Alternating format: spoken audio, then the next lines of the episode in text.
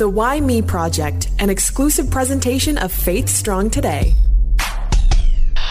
I want to be as real as we can with this, Holly, because if we're to if we're to pull back the curtain, you and I don't necessarily deep dive into our guest's life because we want to ask questions that are uh, authentic because we really don't know what the answers are. Yeah, exactly. And we never know where our conversation will go. So I've heard bits and pieces of our guest this week and Jenny's story, but I, I didn't want to, as soon as I heard bits and pieces, I'm like, oh, it's kind of like that spoiler alert where I'm like, I need to, I need to read more and find out more, but I, I refrain from doing so. Mm-hmm. And I'm a little concerned that I might get emotional during this episode, just on the little Coles Notes that I have seen about Jenny's life. So, um, guys, I'm excited for this conversation. Jenny Leavitt, how are you? I'm doing good. Thank you. There, there's so many, there's so many avenues in which I feel like we can go through your, your life and kind of, um, maneuver around some of the things that you've been through.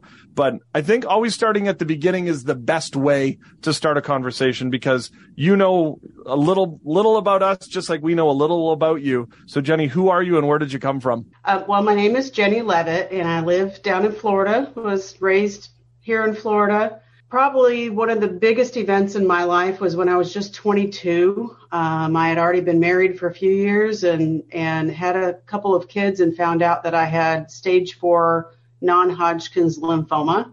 Hmm. Um, didn't know at the time that I didn't have very long to live, or at least that was the prognosis.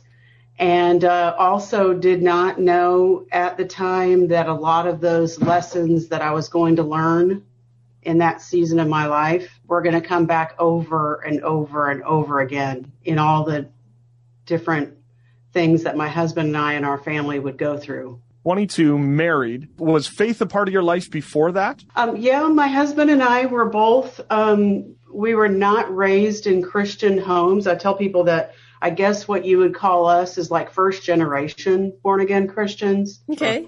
Um, but we both got saved really young and my husband was in the military and got saved overseas in Scotland when he was stationed over there and um, neither one of us really got saved knowing anything about salvation. Um, thank God God brought us into a, a, wonderful church family where we could get mentored and discipled and um, you know really grounded and rooted. And um, that's another piece that I didn't realize was going to be so crucial, not just going through the cancer, but through everything else that our family um, went through.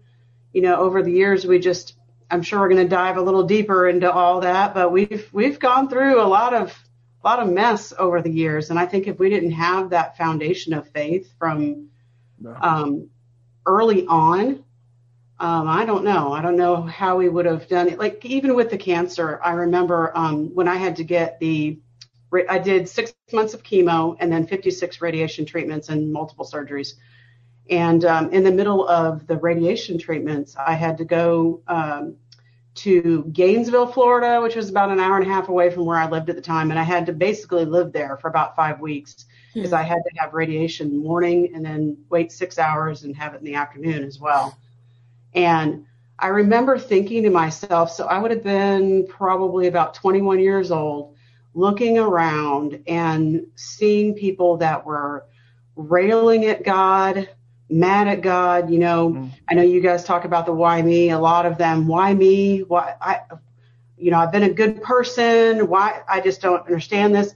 And I remember looking around and thinking, I don't know how people are going through this stuff without Jesus. Like, there was times that it was only his strength that I could actually get up and go get in the little shuttle that would take me back for my next radiation treatment, you know, because I just, it just wiped me out. At the end of that year, when they declared me in remission, I remember my husband's name is Myron, and I remember telling Myron, honey, if it comes back, I'm, I can't go through that again. That was, mm-hmm. that was horrible. I just can't go through that again. And he was like, Yes, you will, because you love me, you love the boys, you're gonna you would fight. yeah. Which thank God I've been in remission ever since then. I've had lots and lots of issues, um, health related, but they're all related to the radiation and the chemo. Yeah. Uh, you know, long term effects of that. The actual cancer, I've been in cancer free since November of 1998. Amazing. So I mean, you were so young, and then you get this essential, like, terminal diagnosis. Like, this mm-hmm. is it. And I'm sure you and your husband had so many hopes and dreams. How did that shift your perspective of the future in that season? I think anybody that's faced with the reality of their own death, I think it's going to shape the way you move forward. Like, it just made me so much more grateful for life, um, for all the opportunities. I've always been the kind of woman who uh, would rather make memories versus like nice jewelry or, you know, any of that stuff. Um, but that just like solidified it that uh, when the boys were growing up, we have two boys, when they were growing up, um, one of our favorite things to do for Christmas instead of a bunch of gifts was um, like annual passes to the theme parks. We live in Orlando. We live near yeah. Orlando, so yeah, you know. yeah, might as well. Um, Makes sense. But I look back now, especially um, kind of a little spoiler about the accident that happened in 2015, and I look back now, and some of the cherished memories I have before then were those same trips that we took and the memories that we made, things that you can't you can't take that away. I, will always have those memories. Um, so it definitely gave me a renewed like um, sense of purpose in life, and um, that's that's actually one of the things that one of the ways that we saw God work good out of even something as bad as cancer. Yeah. Uh, over the years, I can't tell you how many people would come to me and or my husband and say, Hey, you know, my mom was just diagnosed with cancer. Can you talk to her? Or my coworker just found out that she's got cancer, you know, and just being able to come alongside people the way people did for us. Um, that was definitely one of the ways that good came out of it and that our lives kind of shifted from what we thought our life would be when you hear the word cancer, it's already, ugh. and then you hear stage four and you're told that it's terminal. Did you, did you automatically assume that that was it? This is it. I'm, I'm done. Or was there that fight and you like, no, I'm going to prove that they're wrong? A little both, to be honest with you. There were so many months when they misdiagnosed me, um, which is actually pretty common, especially when you're young like that. And not only was I really young, but the only history of any cancer um, that we knew of at the time was my dad's side of the family had some prostate cancer, but that's it. Like, yeah. So this was totally unheard of in our family. So they weren't even looking for cancer. So there were so many months of the not knowing that finally knowing it was almost like, okay, now I have a target that I can hit, something that I can I can target in prayer. We know how to attack this with medical treatments. Like, mm. so there's that aspect of it. But then there was the other aspect um, that of the unknown. And my biggest mind battle at the time was uh, our boys. You know, Jacob was three months old when mm. I was diagnosed. Wow. Um, and Caleb wasn't even quite three. I think he had just turned three. Um, so I mean, they were little and that was my biggest my biggest mind battle is my boys. Like what would happen? God i know that i'm right with you. I settled that with you you know.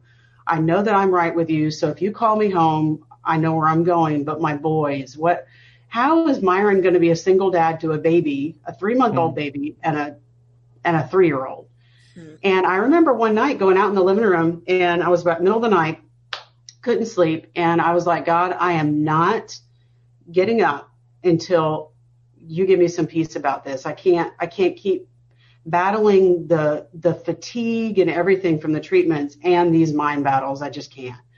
And I don't know, maybe an hour, hour and a half. I don't know how long it was that I was just wrestling with God about that. And he gave me such a peace that night and it was like um, you know you hear people say that god spoke to them and uh, if you're a believer you know it's not like you're somebody's actually in the room but it was undeniably he spoke to me and just said they were yours they were mine before they were yours i mm. love them i'm mm. going to take care of them whether i call you home or not And such a peace is that peace that passes all understanding that you can't describe to somebody. They have to experience it. That peace came on me. That was another learning lesson that I didn't realize was going to be a learning lesson um, until much later. Um, the night of the accident in 2015, that that very same um, conversation with God came back to me. Um, but that that peace stayed with me so much that even when the boys were growing up, there's probably things that they I shouldn't have let them do, but I was okay with it. You know, I was like, God, they're yours. He he just totally, uh, you know, help me settle that.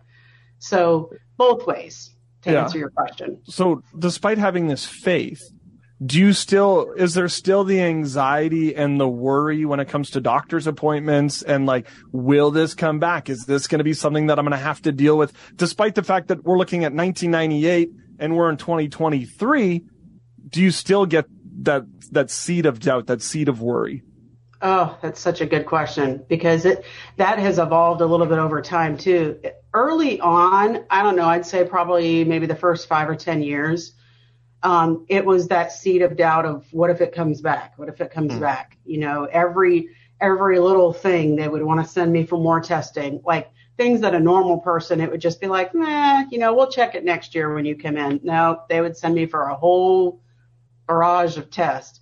But then I don't know, somewhere in the last 10 years or so, it became the anxiety like shifted to more of the dread that every little thing is going to mm. send me for that barrage of testing, you know, mm-hmm. and, it, mm-hmm. and it just probably around, I think it was around 2013 is when I have had at least one surgery a year since then, um, mm. sometimes two or three. And it's like my thyroid was the first to go. That was um, precancerous. And they said that was, they could almost conclusively say it's from the radiation. It's one of the first things to go. Um, and I was radiated from my jaw down to my pelvis. So that was one of the first things to go. And then it's just been like one thing after another after another. Jacob, our 17 year old son, well, he was 17 in 2015. He asked me in 2014, he said, Mom, I just don't understand. Why would they have treated you, treated the cancer that you had with something that they know causes cancer or causes problems? And I said, Son, I, I had a 25% chance of living. Hmm. So at that point, they were just doing whatever they could, and I'm alive. So sometimes you have to take the bad with the the good, and I'm alive. All these years later, I'm alive. So sometimes I still have to like remind myself of that and preach to myself that when I get that anxiety, I've got to be completely honest with you, I've got some health issues going on right now with my abdomen that are due to radiation scarring. Mm-hmm. And, um, you know, they're saying it's like spider webs down in my abdomen from the radiation. And I get frustrated just like anybody else would, you know, but it's just one of those things you just got to deal with it one, one issue at a time. And, um, I have to keep going to God about it and keep asking for, for help to get through it you mentally are so tough, and that's one of the I, I, think incredible things about those who battle any kind of health situation is like, yeah, you're physically battling, but so much of it also is in your mind and it can be exhausting. For you with the the mental battle to choose God, to choose like a, a healthy, positive perspective, what were some of the things that you leaned into during those rough days to keep choosing? uh, God and and positivity as best you could. Yeah, that some of those very same choices are ones that I found myself over and over in the years coming back to too. And earlier when I talked about being able to come alongside people that were going through cancer, some of the very same, um, I call them like my toolbox, the things that I turn to when yeah. when it's like, okay, you know, I don't always, I, I would like to say that I'm, I'm always on point. I always, you know, go straight for the toolbox. That's not necessarily the case. You know, some days, sometimes you just have a really bad day, bad couple days, and then it's like, yeah. what am I doing? I know better than this. Um, so one of the, one of the go-to, and I know it seems so simple, and people might think it's cliche, but it's scripture. Um, when I was going through cancer, one of the biggest things that helped me mentally little scraps of paper and our kids were little really little so sometimes it would be a sticky note or a piece of construction paper or whatever um, but by the bathroom mirror. So when i was nauseous you know it would be a little reminder that um, you know no matter what i'm going through that he has not left me he's not forsaken me. Or you know when i'm laying in my bed because i'm just miserable and can't get up you know a verse over by my by the light switch reminding me that somehow he's going to work this all for our good you know for the people that love him just those little things and i would put them in places where i would actually see them um, and i can't i mean i still do that all these years later i have one sitting right here on my computer um, so that was a really, really big one. Um, having trusted people that I know um, I can talk to, and I know that they love me, but they're also going to speak the truth. Mm-hmm. Um, that's that's crucial for me as well. Journaling has always re- really been big for me too, um, and sometimes it's like just journaling prayers. Sometimes it's actually working through some things. Um, music, music is a really big one for me. I love music, love it, and uh, I can't tell you how many songs have played at just the right time, mm-hmm. you know, where you're like, oh, and no. maybe it's a song I've heard 50 times, but you don't pay attention to the words. Yeah. And then that one time you're driving down the road and you're really having a miserable time or you're really wrestling through some things and that song comes on and all of a sudden you pay attention to the words that time and it's like, oh, yeah. thank you, God. I needed that reminder. I love the analogy of the toolbox because every time we go through things, we get to add another tool to that box. And yep. you, you, you deal with cancer and you're dealing with, you know, being uh, a mom of young growing boys. But sometimes there's tools that you even wish that you didn't have and that you wish that you didn't have to put them in the toolbox. And I'm, and I'm talking about you, you had alluded to it as well and that was in uh, 2015.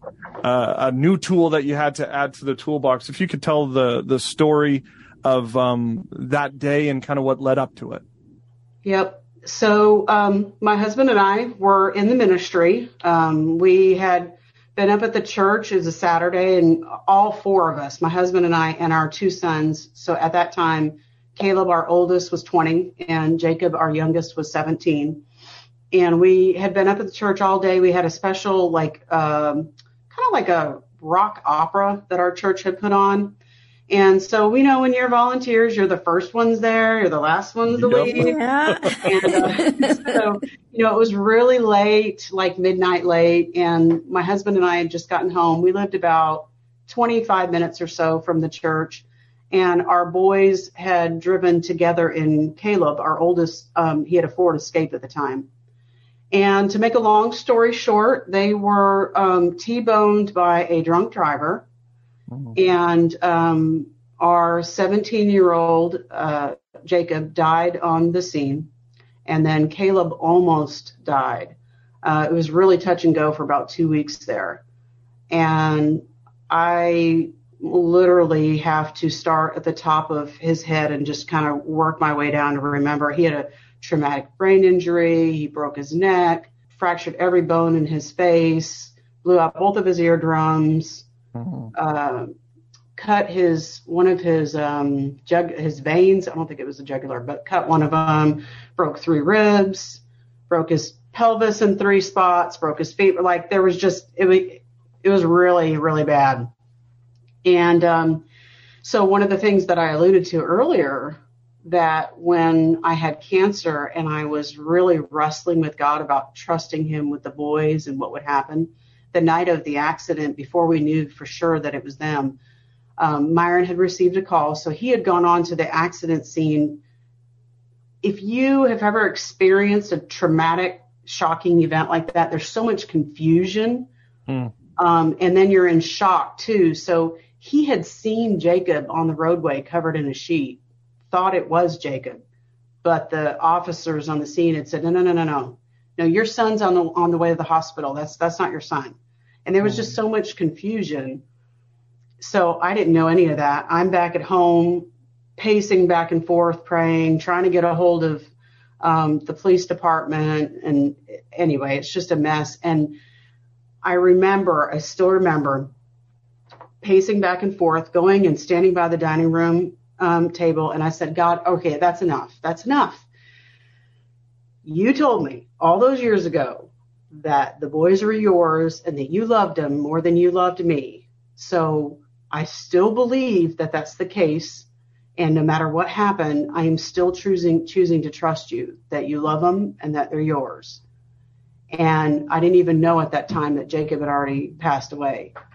And but I God knew and God knew that I needed to remember that reference point. I needed to pull that out and hold on to that, that, um, that they were his. Cause in, in the next three to four days, there was a lot of mental, as you can imagine. I mean, really it went on past that, but for the first three or four days, it was horrible because Myron and I weren't raised in Christian homes, but our boys were. And when yeah. you've been raised in Christian homes and your parents are in ministry, like there's even jokes about preachers' kids and, you know, what, and so we knew that there is always that potential that they can walk it, talk it, but not really believe it and not really know Jesus personally for themselves. Mm-hmm. And I just needed that real assurance that God, I just need to know that that he's right with you. So those first few days especially were horrible. And that was with God reminding me, you told me you trusted me. I told you they're mine. And if I can take just a second longer to tell you what finally broke that on the fourth day, I couldn't sleep, got up. I had already cleaned the kitchen, taken a walk, and was back in the house by six o'clock in the morning. Like it was one of those nights. Yeah. And um, I was in their the boys' bedroom, and some folks from the church had offered to help set up his memorial at the church, and so they had already said, you know, if you want to go ahead and just get together anything you want to put on the tables, we'll come by and we'll get it. And they were awesome. again, church community. It's just yeah. part of the toolbox. And um, so I was looking through his stuff, and Jacob was very artsy. Uh, he was the the um, he could paint, he could draw, he could leather tool, he could wood burn. He was really good, but he wasn't a writer. And so when I saw this poem, I thought for sure it was just like something for school. So I just put it aside and something nudged me, no, pay attention to that. So I turned the page and Jacob loved his name. So he had like signed it with a flourish, you know, and then put Jacob Leavitt, February 2015. So that made me read it. And the whole poem was called Holding Me. The whole poem was about him being a sinful man. He knows what he's like on the inside. He knows he's not worthy of God's forgiveness, but then he comes to realize how much God loves him and he accepts him in his life. The last two verses are about him going to the heavenly city, dancing on the streets of gold, and meeting his Savior face to face. Wow. And he had signed and dated it February of 2015, so just six months before. Mm. And it's like God was reminding me, see, I, I told you, they're mine.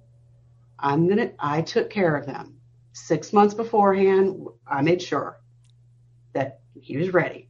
It's uh, just amazing how God can leave those clues and just speak to us in so many different ways. Yeah. Um, I just honestly can't imagine like what you lived is one of my greatest fears. And so your words of encouragement are, I, I think will, will help a lot of parents when you have kids mm-hmm. and you love them so much and you're like, what's, what's going to happen to them? Are they going to be okay? Um, now, I mean, like you're, you and your husband are like in two places, grieving the loss of one and, you know, supporting, you know, the other one, uh, mm. Caleb is fighting for his life. How were you able to na- navigate that? Well, we leaned on a lot of those the toolbox things that I was talking about. Our yeah.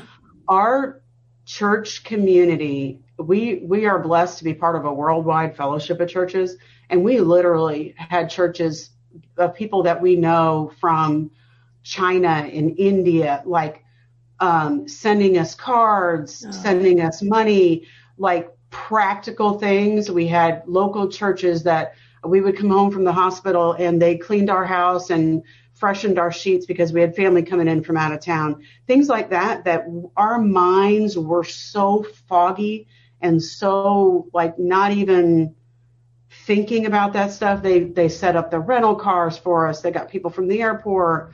They brought us food to the hospital, all those practical things. I, I truly don't know what we would have done. Like, I really don't. I, I don't know what people in those situations without a supportive community do. I, I don't know. And the hospital that we were at, uh, I hesitate to say this because their trauma unit was phenomenal. I mean, we've yeah. written letters. Their trauma unit was uh, just awesome.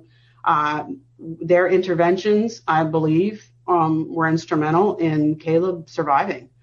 Um, but there were like their grief, there was no grief counseling. There was no, hey, here's some resources for you. There was none of that. Um, a lot of the the things that we've um, had to learn, we had to seek out on our own. We had to seek the help, or we had to look back on our own life. My husband, my husband's a pastor, so he's really good at kind of uh, mining things for lessons that you learn anyway. Um, so, you know, he, one of the things he said over and over again is um, one of the things I haven't really touched on, and I won't go into it much, but there was a period of our lives when we went through a little homeless stretch too, because he was sent home on workman's comp from his job for an injury for a year and a half. Mm-hmm. And we had, at that time, we had two cars, two houses, we lost it all. Um, just you can't survive when you're sent home like that on 40% of your pay. And um, so things like that, that he would say, God was faithful to us then. Um, we never went hungry. You know, we always had a food, a roof over our head. It may have been a pay by the week hotel, but we always had a roof over our head. And he was like, you know, and when when you went through cancer, uh, God always provided. He always led us to the right resources. So leaning heavily on the lessons that we learned um, in our younger years and then leaning heavily on the support that thank God we had in place. Like, I really don't know what we would have done uh, without the support that we had in place. That's actually one reason why we we have a great heart for other people that are going through similar situations because we we did have that and still we actually um, back to one of your questions from earlier, Johnny, is that about us not being um, raised in the faith. When I mentioned that part, um, we had been Christians for quite some time though when the accident happened, probably over 20 years. And we were good, solid Christians. We were in the ministry, and it still rocked us to the core. You know, it will something like that will challenge every, everything that you say you believe. And you have to really evaluate it. And do I really believe that I'm going to see Jacob again? Oh. Why? You know, do I really believe that Christ did rise again and that we're going to rise again and that there really is a heaven? It will challenge everything that you believe. And that is with us having a good solid foundation. So our heart really is to help other people because we realize not everybody, we've met quite a few people that have experienced similar things that don't have that solid foundation. And a lot of them are really floundering. Um, and we know, we personally know at least one family that the family itself is fractured apart, mm. um, which is sad. But that's one reason why we want our story to get out there so that we can help people know there's nothing super fancy or special about us. We've just chosen to keep keep on keeping on one step at a time. Um, and when we have those days that we realize, what am I doing here? Like, what? Why am I letting myself think of this? When you get to that place, just go back to your toolbox. Say, okay, you know what? what can I do today that will help me get back where I need to be? Yeah. Um, before we get to your why me moment, before we talk about uh, uh, GODPRINTS, I do want to ask you this. Um, not that I want to highlight the driver, but Yeah. I mean, there's there's something uh, also with forgiveness and what happened to the gentleman who hit your two boys, Uh, so, um, or should I not ask that question? no, no, no, you can. I'm just trying to make it shorter.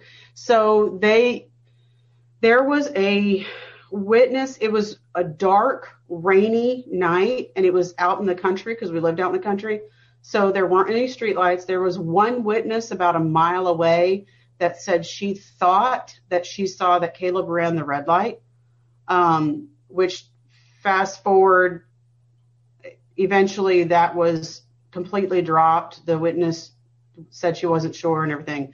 But anyway, that prolonged the whole proceeding for about a year while they investigated that. And the driver was 18. He Mhm. was drunk um, almost three times the legal limit in Florida.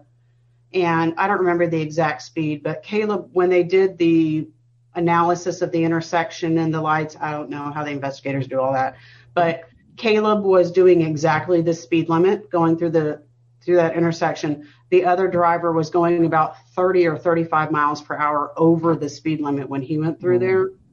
Um, so the investigators all believe that he was the one that was going through the wrong way. But because there was no way to conclusively prove it, the judge threw the book at him.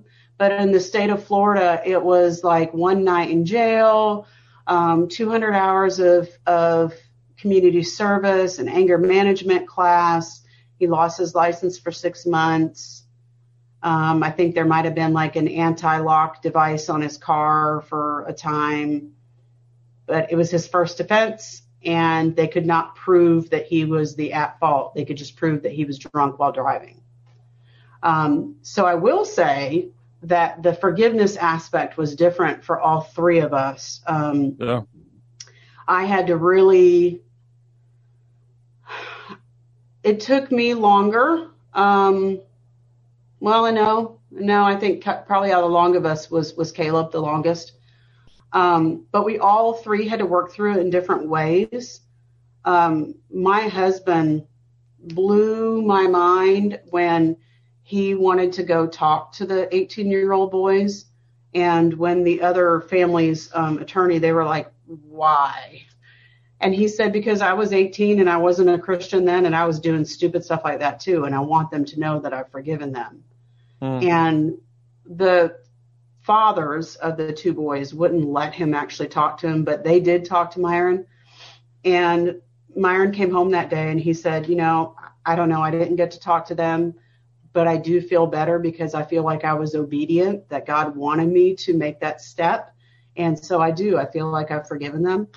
Caleb's was more involved because he had Caleb and I both wound up um, doing some sessions with a grief counselor who specializes in that.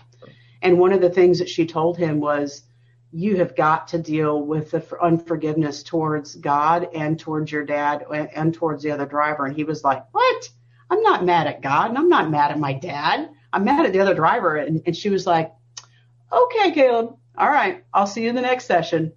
So it's one of those things that as they started working through that, and he said he still remembers, um, he was up at the church by himself one time and he was during the day for something. I think he was painting or something. And he went in the sanctuary and he said he was by himself.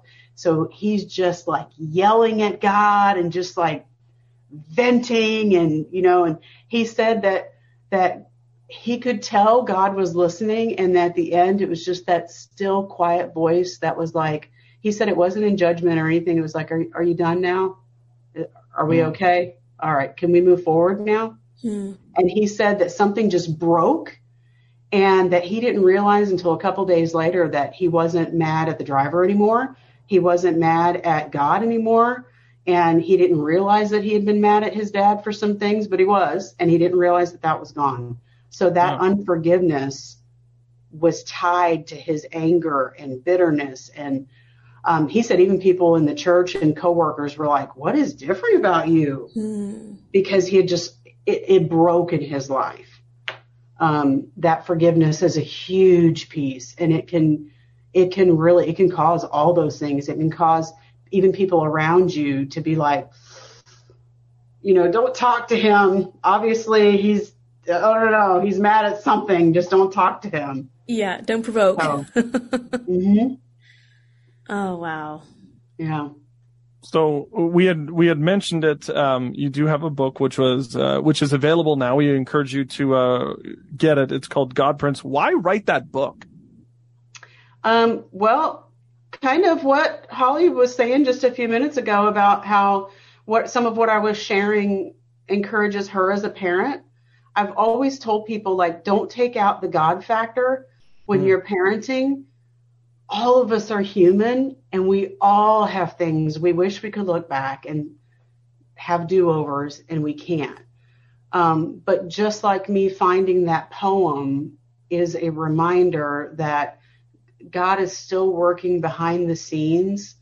Um, that was a big thing for me writing our story. If we're going to go, all three of us have said, and you know, if we're going to go through something like this, um, we want the devil to get a black guy from this. We want him to be like, mm, no, this is not for nothing. You know, God is going to use our testimony to help other people. And then the actual name of the book is years ago, my husband um, preached a sermon on recognizing the footprints of Satan in your life. Like when you can Mm. see that he's messing around, you know, in your life. Yeah. And I like to flip that idea on its head and say, what about those times when you just know beyond a shadow of a doubt that God just did something? God just orchestrated something. Maybe it's a conversation. Maybe it's um, a scripture coming back to your mind when you needed it. Maybe it's that song on the radio that came at just the right time. Maybe it's like me finding that poem at exactly the, the morning that I needed to find it. Uh, whatever that is, um, that's a that is what I think of as a God print moment where his his fingerprints are all over it. There's no denying that that that was him. And and I think those those times are when he gets the most glory too, because it's like undeniable that that was not something that I orchestrated. It wasn't something anybody orchestrated. That was purely him. Yeah.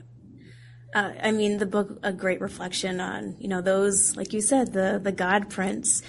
But I mean, again, unfortunately, we don't learn these things without getting some scars along the way and getting our own bruises. And so, as being the Why Me Project, you know, going through all of those moments of your life, can you think of a significant Why Me moment?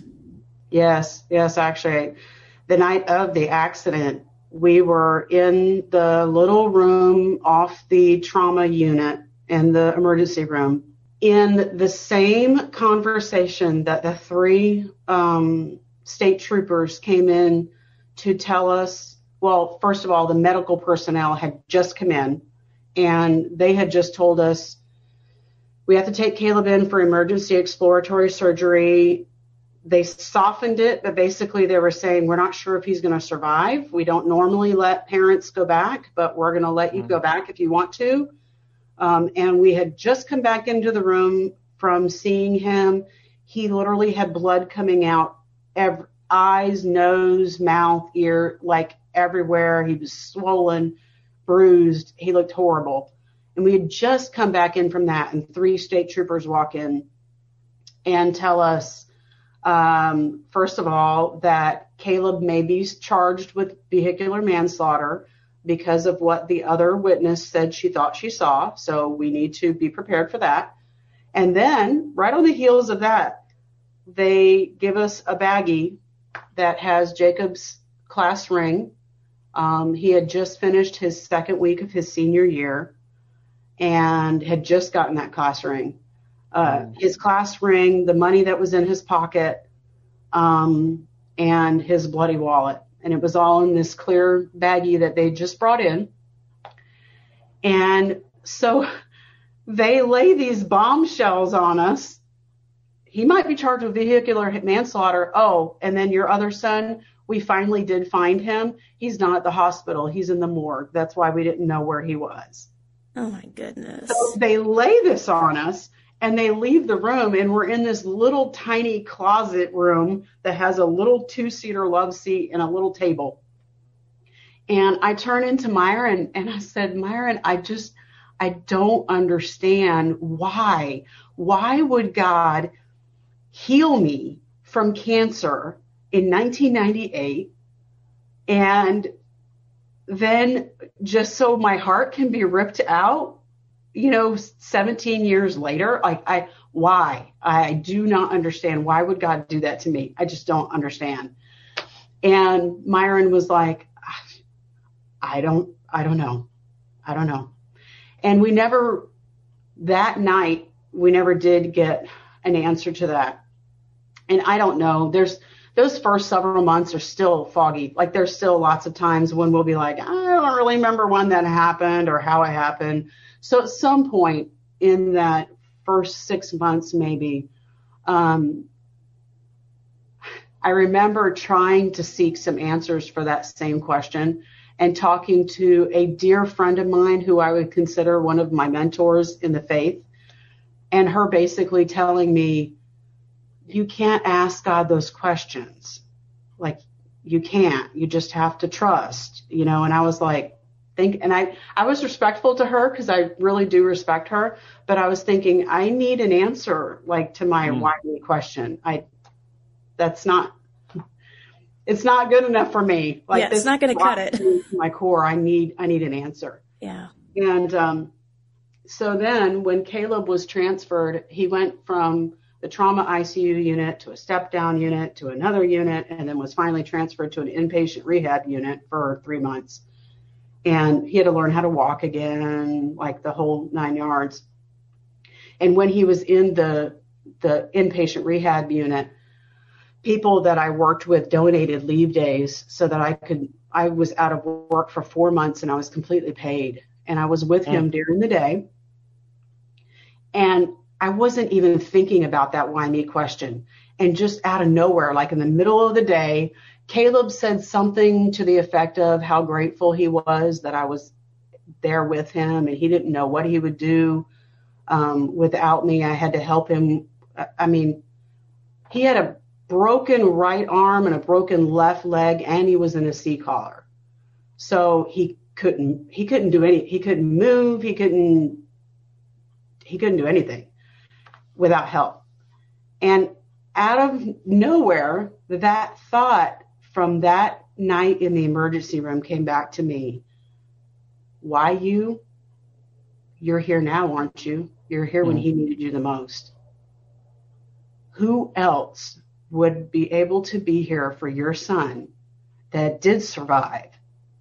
Who else would he be comfortable with helping him, you know, not to be graphic, but go go to the bathroom and you know all those things that like are so personal. And who else? Who else would he be comfortable with doing that? And I remember telling Myron that night, I said, I don't know that I will know all of the answers to the why me, but I do feel like God gave me some. And that was because he knew that I still had another son that needed me. And I have actually since told people that, and Myron has told people, God's not intimidated by our questions. Um, in fact, over and over in scripture, he actually welcomes them. He, he says, Come and let us reason together. Let's sit down. Let's talk about this. And so some of my why me, I think, was answered. And then obviously, I don't know. You know, there are there are other aspects of it. Maybe I won't know until eternity one day but I think that he knew that I needed enough of an answer um, to be able to go forward in confidence and knowing that he does understand and he he is somehow in, still in control even when it seems like he's not and he is working it for the good of those that love him even when we don't see it last question for you mm-hmm. How is caleb now uh, he is actually doing phenomenal. Um, most people that don't know um, would never realize how how bad he was. He just barely has a limp. Mm. Um, he's always been super modest, even before the accident. He, him, and Jacob uh, were the kind of kids. We had a pool, and they would wear their swimsuits with a t-shirt in the pool. They just were always modest yeah. which is another reason why it was really a big deal that I was able to be there in the in the rehab facility with him. Mm. Um, but he it took him about a year um, just to be able to walk again. And then with a traumatic brain injury they tell you that it's your brain itself the organ takes about two years for it to stabilize to the point where they'll be able to tell what the long-term issues are. And we kind of joke around. He he is actually getting married the 23rd of this month.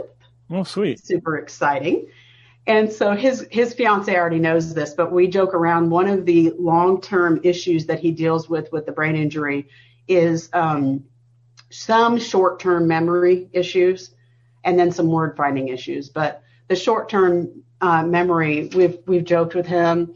Oh, that that's going to come in handy one day when you're married and, sh- and your wife's like, "Didn't you take the trash out?"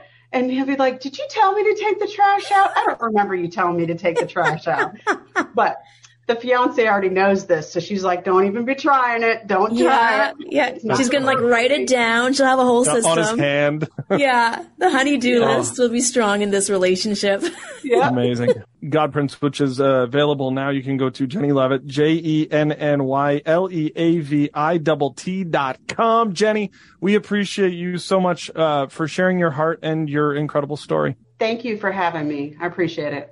I think having to go through one thing yeah, is enough than having to deal with the second thing. Well, I mean, second and third, the loss of a son and then the rehabilitation of her other son. And it's Yeah. just, yeah, Yeah. I'd be like, you know, you know what? I, I have enough. I'm good. yeah, yeah. I know, and just all the different kinds of grief. Um, not Mm. just Jenny's had to go through, but her whole family. You know, the the grief of lost dreams, the grief of Mm. being sick and not being able to live out your twenties the way you thought you could, and constant health issues. Just that's a lot to navigate, and I just I so appreciate her willingness to share what she has learned along the way because hopefully as we go through our own grief situations, because we all face them, um, Yeah. just being able to pull from stories like Jenny's will help us navigate those lows with tools for our toolbox. What I do appreciate uh, when the video will come out eventually is how Jenny's face lit up when we had the chance to ask, "How is Caleb doing now?" Yeah. Because I didn't want us to go through and we hear of all these things, but not get some sort of update to it. So I mean, it is amazing to uh, hear that not only is he doing better, that he's also getting married. So congratulations to him. yeah. And it's just, uh, it, I think it was a nice kind of cherry on top, if you will, that the, that there's some good that also comes from this. Yeah, this weekend he'll start a new chapter. His mom Yeah. has a new chapter with the book, and Yeah. um, yeah, just I feel very honored that she was so open and honest with us today. Yeah, thank you, uh, all the projectors who continually download and check out our podcast, whether you're downloading on Apple Podcast or Spotify, and then also following us on all the different socials, Holly. Yeah, we are on Facebook, Twitter, Instagram, um, and then of course YouTube. Please Yeah. uh, check out our pod or our YouTube channel. It's a little hard to find right now, so if you subscribe, if you ring the bell, all of that for the notifications, that'll definitely help us. Hopefully, encourage more people who are going through these situations as well. So that's how you can help us, and we really appreciate it. Yeah, love to hear from you. And you can also check out faithstrongtoday.com.